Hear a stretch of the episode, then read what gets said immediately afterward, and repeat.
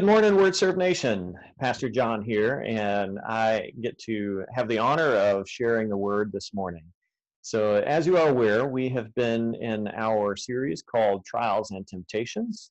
And um, what is a trial? What is a temptation? What is a test in our faith? Well, these are the times in our lives when we're faced with faith decisions, circumstances that challenge uh, our commitment to being faithful to God. And so sometimes we call it a test, sometimes it's a trial, sometimes it's a temptation, and it can come from all different directions. And as we look uh, for a model on how to deal with these uh, tests and trials and temptations, we find that uh, Jesus uh, in the desert, right before he began his ministry, is a great place to start. And so our series revolves around that. And as you may be aware, we have um, We've been looking at uh, Jesus' uh, temptation by Satan uh, while he's in the desert for 40 days. And a couple weeks ago, we looked at bread. Last week, uh, Bill uh, walked us through safety.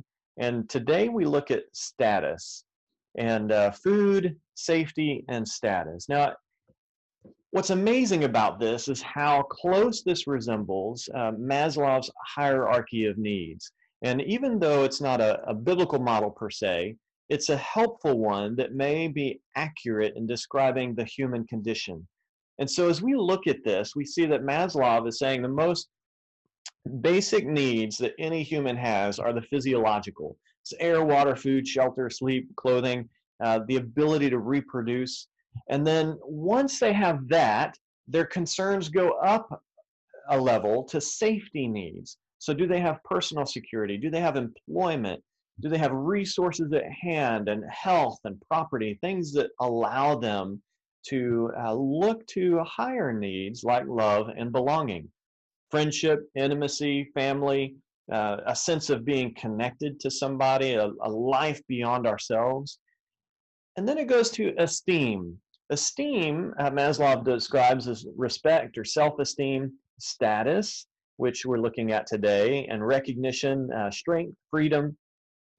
And if all of these needs are being met, uh, physiological safety, love and belonging, esteem, you get to a place where most of us want to be, and that is what he calls self actualization, which is a, the desire to become the most that one can be. And most of us long for that, but we can't ever get to that place without um, addressing these needs that are more foundational to that. And so when, when we look at this model, we're not saying, hey, this is the biblical model. What we're saying is it describes uh, the human condition out of one specific model. And when we lay this over the biblical story of Jesus' temptation in the desert, we see that this is happening, right? What is the first temptation? It's for food, it's for bread, the physiological needs. The next one is is for safety. Um, and challenging Jesus to, hey, you know what? Um, your scripture says that angels can save you. So why don't you throw yourself down and test God's safety net for you, right? And then it jumps up to status, which we're looking at today. So as as we see these things, um, it's helpful to keep that in mind as we go through this passage. Now, here's a picture of Jesus in the wilderness that I absolutely love. Um, why do I love this? Um, it's a it's a painting um, because Jesus is alone. He's uh, in some ways prayerful and despondent, as most of us are in desert and wilderness times, and it reflects a lot of who we might be in those times as well. And when we look at status, um, we might define status um, in some ways as a good thing, in some ways as a bad thing. Status could be uh, the relative social, professional other standing of someone or something, right? So it's how we fit in with the world around us in terms of relationships. And there's a good part to status, mainly that our relationships help determine who we are our relationships speak into us and help form our identity. The bad part of status is that we can reach a point where we desire the approval of others to the point that we no longer want to be the person that God created us to be. Right? So resting on relationships um, can cut both ways. It can be a good thing and it can be a bad thing. And today we're looking specifically with the struggle with the bad portion of that, right? And if we understand that and we're able to resist that, then we can move into the good part of status. So, struggle with status. Um, what does that mean?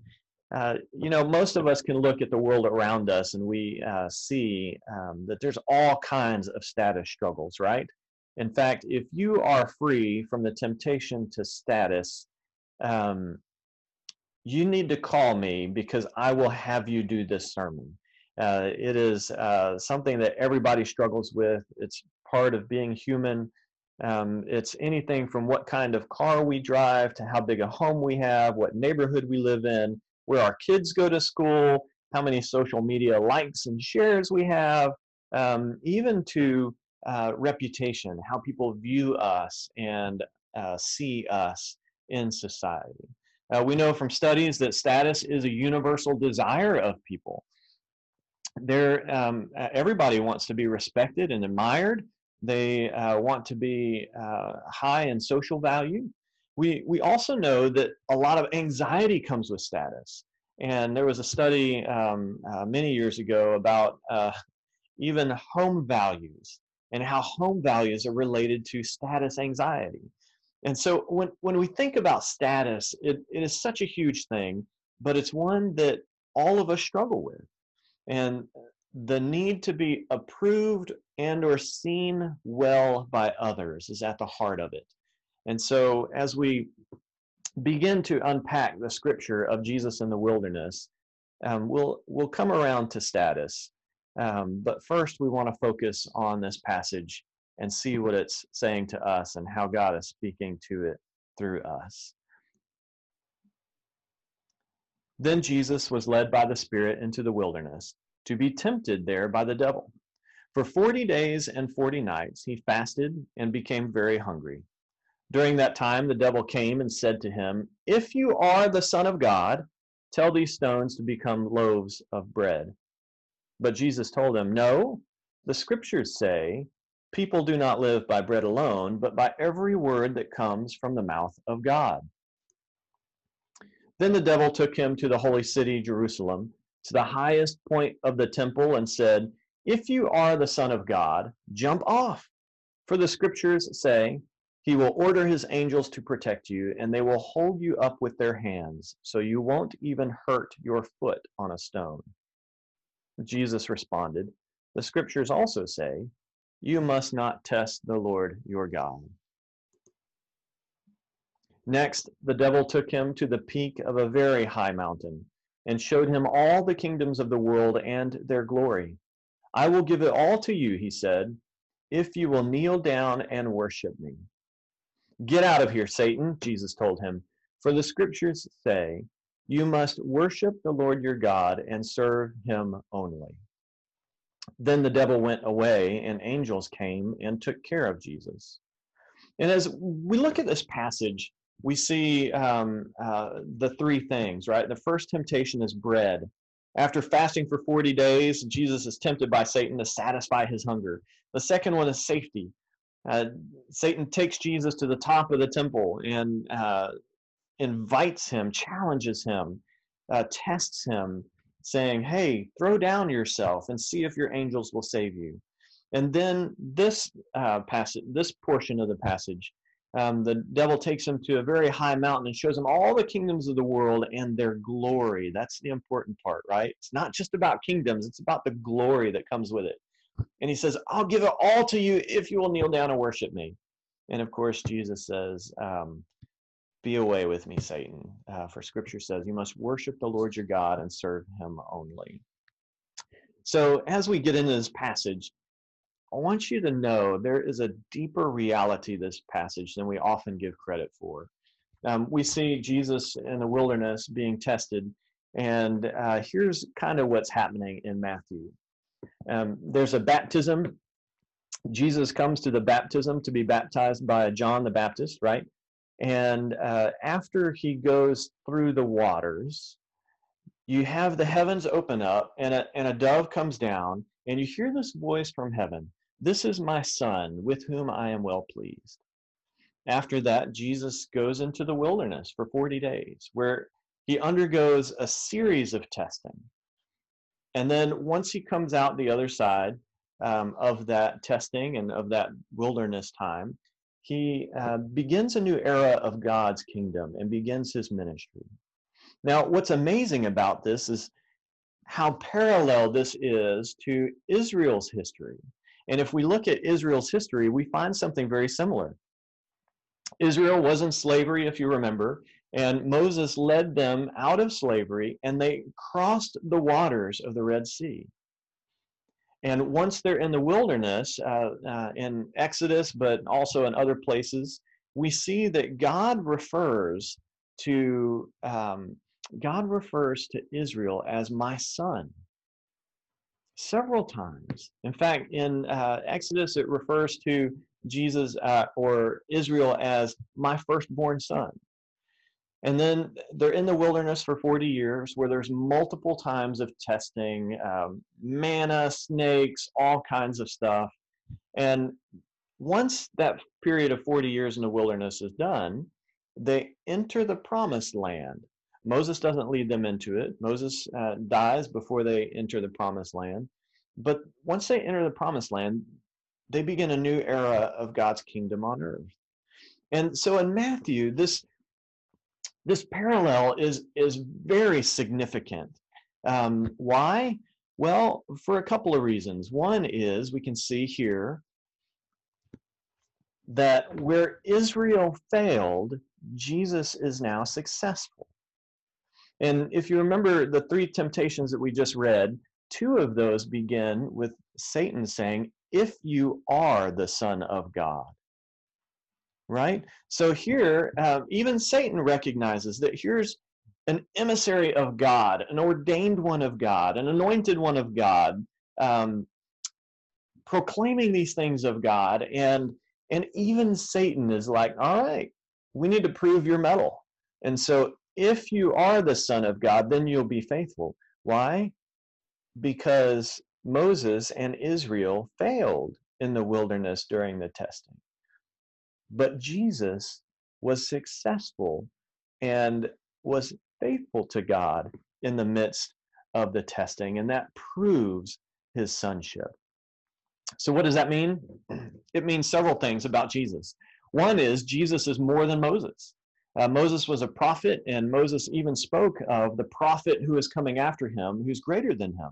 And, and Matthew portrays Jesus as that prophet, the prophet who is more than Moses. In fact, Luke does as well. And even in Acts, um, you, you have this understanding of Jesus as being more than Moses. In fact, the fulfillment of Moses. Um, he's also the faithful Son of God, where Moses failed and Israel failed uh, Jesus is faithful. He's proven himself to be and earned the title of Son of God. And of course, you have the fulfillment of Israel. Jesus is the fulfillment of Israel. So Israel finds its ultimate identity in the very person of Jesus Christ. Why? Because Jesus is now coming on earth to be the representative of God when Israel used to be. And so Jesus came into Israel, was part of Israel, and in that way came out of Israel and fulfilled the, the fullness of Israel's purpose. And of course, Jesus is a promised agent of God. So now, why is that important? Um, well, because of all of these things, we can trust Jesus. And when I say trust Jesus, we, we kind of have a, a, minimized sense of trust in our society today. Um, give you a great example. Um, my my oldest son Noah and I went on a road trip to Ohio. He was in a national shooting tournament, and so we we drove to Ohio. Now Noah is a fantastic driver. He's an incredibly capable driver, and I trust him to drive. Um, and so he drove quite a bit of the way, and we actually drove through the night. But I couldn't sleep through the night while Noah was driving. But John, you just said you trust him to drive. I do, but I don't trust him enough to rest while he is driving through the night. and that's kind of how we are a lot with Jesus. We're like, yeah, Jesus, I trust you to drive as long as I'm watching and I'm making sure it's okay. In reality, trust, the biblical understanding of trust says it's okay. Jesus has this. You can rest.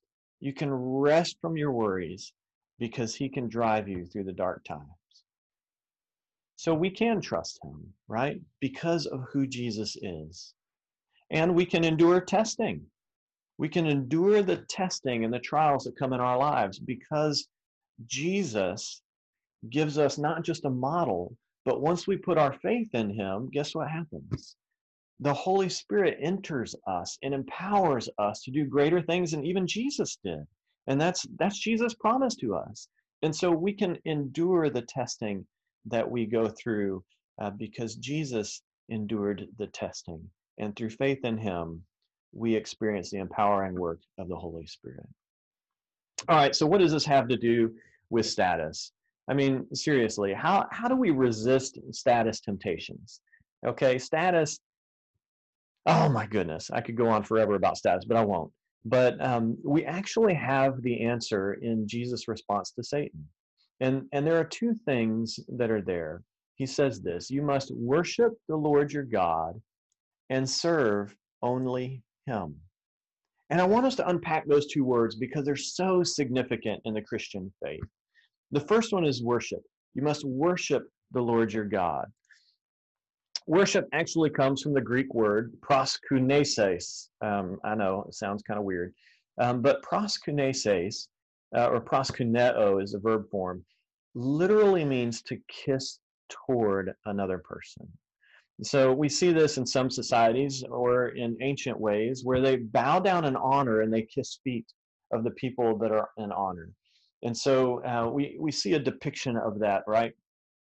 In worship, of someone bowing down. I mean, they're, they're laying before God in honor. Um, in the New Testament and in ancient literature, this was not reserved just for gods, but for um, people of honor, royalty, magistrates, um, people who are well respected, military heroes, uh, all kinds of people, uh, uh, someone that you serve. So coming before and and kissing toward or bowing down towards in an honor um, was a very common thing back then. And and here Jesus is saying, you must worship the Lord your God. You must proskuneses the Lord your God. You must kiss toward, bow toward, and, and really, this is about our approach to God with our heart and our mind. It's that vertical relation with God, right? Um, when we approach God and we say, Man, God, I want to recognize who you are. We pour ourselves into the scripture and see what it says about who God is. We suddenly realize that our heart and our minds are changing. And we begin to see something different because how we understand God as Father, Son, and Holy Spirit is vastly significant in how we live out our life and undergo testing and temptation. So the other word is serve Him only. And that word serve is latruses, right? Um, latruses is the, the Greek word, and it literally means to accomplish a task and and we might say this is do the service of god right now this isn't in order to be approved by god or in order to have salvation from god the new testament is incredibly clear you cannot earn your salvation.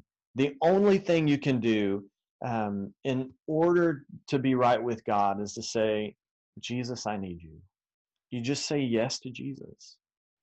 And once you do that there is a sense of obligation out of giving your life to somebody now that's in the driver's seat, right? And we now do things for God, not in order to earn approval from God, right? It's not another status competition. But we do things for God out of our gratitude for what God has done for us. And so this latruces is fascinating because it talks about accomplishing a task. We're doing the work of God. And so um, we might see uh, different things that we do. Word service, fantastic at this. I mean, we we do a lot for God. We get our hands dirty. We serve others. We we um, in some ways subject ourselves to others' needs. And in doing so, what happens? We see that we become the hands and feet of Christ. What we do, it's that that horizontal relationship with with society around us and how we react in the world because of God is incredibly significant. And so here's the cool thing. Um, how do we how do we deal with status temptations? How do we do deal with that constant nagging of man, I just I just need to be seen better. I need to be liked more. I, I need to have more so that people will see me as someone better than I am. And here's the answer to that. You worship and you serve. Now, what might that look like? Worship? Well, we, we spend time with God. If we can't spend time with God, then we don't fully understand who God is. And that transformation never happens to where we experience the fullness of what He's invited us into. But our relationship, that vertical relationship, um, is important there. And we serve because we are the hands and feet of Christ. And so we we serve reaching out beyond ourselves. And so it's how we honor God and how we live for God. And these two are inseparable. If we want to uh, learn how to deal with status temptations, right? So when we honor God, it determines our perspective, our outlook. We're more concerned about kingdom things, not earthly things. The person of Christ and his heart and character become more important in our lives so the trappings of status don't enter into our value system. And then how we live for God, uh, what we do is submitting to others' needs. Somehow, um, somehow it reminds us of our station in life as followers of Jesus, and that is a servant. And because of that, we have nothing to prove nothing to prove except the love of God. And that's the beauty of this. The answer is so simple. Someone once said, um, John, you have really complex answers to simple questions. And, and that's true. I mean, I, I kind of find myself oftentimes wandering in the gray. I love the mystery of God. And so I, I love to go places where most people don't in thinking about God and, and tend to be abstract and stuff that bores people. But here's a cool thing about God um, God gives simple answers to complex realities. God gives simple answers to complex questions. And so most of us wrestle with this issue. Man, what do I do about status? It's all around us. Who has the nicest car? Who has the nicest house? Um, are you upgrading? Are yada yada yada? And he says you must worship and serve. That's it. Learn to do those things well, and you will see the status temptations start to fade away and become much less significant.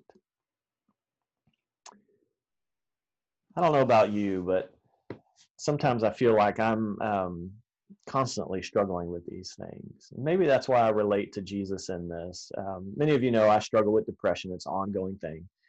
Um, and, and so I find the wilderness experiences giving me a great opportunity to press more into Christ and, and to learn what it meant to really struggle.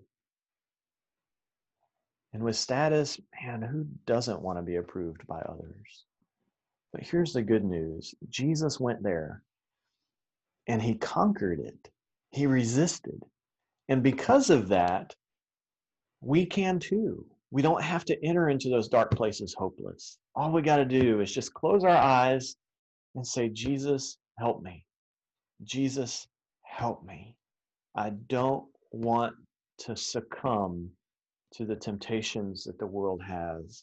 Why? Because I know if I do, it leads to a spiral of despair and destruction that you don't want for me. In a moment, um, Clayton is going to lead us in a song that uh, talks about, I'd rather have Jesus. And I, I want us to reflect on the words that are there um, that we're going to be singing. And um, I'd love for you to read these with me. And so as you're watching, um, read these with me. I'd rather have Jesus than silver or gold. I'd rather be his than have riches untold. I'd rather have Jesus than houses or land. Yes, I'd rather be led by his nail pierced hands than to be the king of a vast domain and be held in sin's dread sway. I'd rather have Jesus than anything this world affords today. I'd rather have Jesus than worldly applause. I'd rather be faithful to his dear cause. I'd rather have Jesus than worldwide things. I'd rather be true to his holy name. Here's what I'd like us to do. As we enter this time of worship, um, may, may this be our prayer. Yeah, maybe, maybe we're not to that place where we'd rather have Jesus than all of that. But maybe this can be the prayer of, man, I really, I would like to see God's blessings in that, um, through that, that different way of approaching God. And so let's go to the Lord in prayer as we sing as we offer our hearts to God and as we seek to live out His grace in our lives.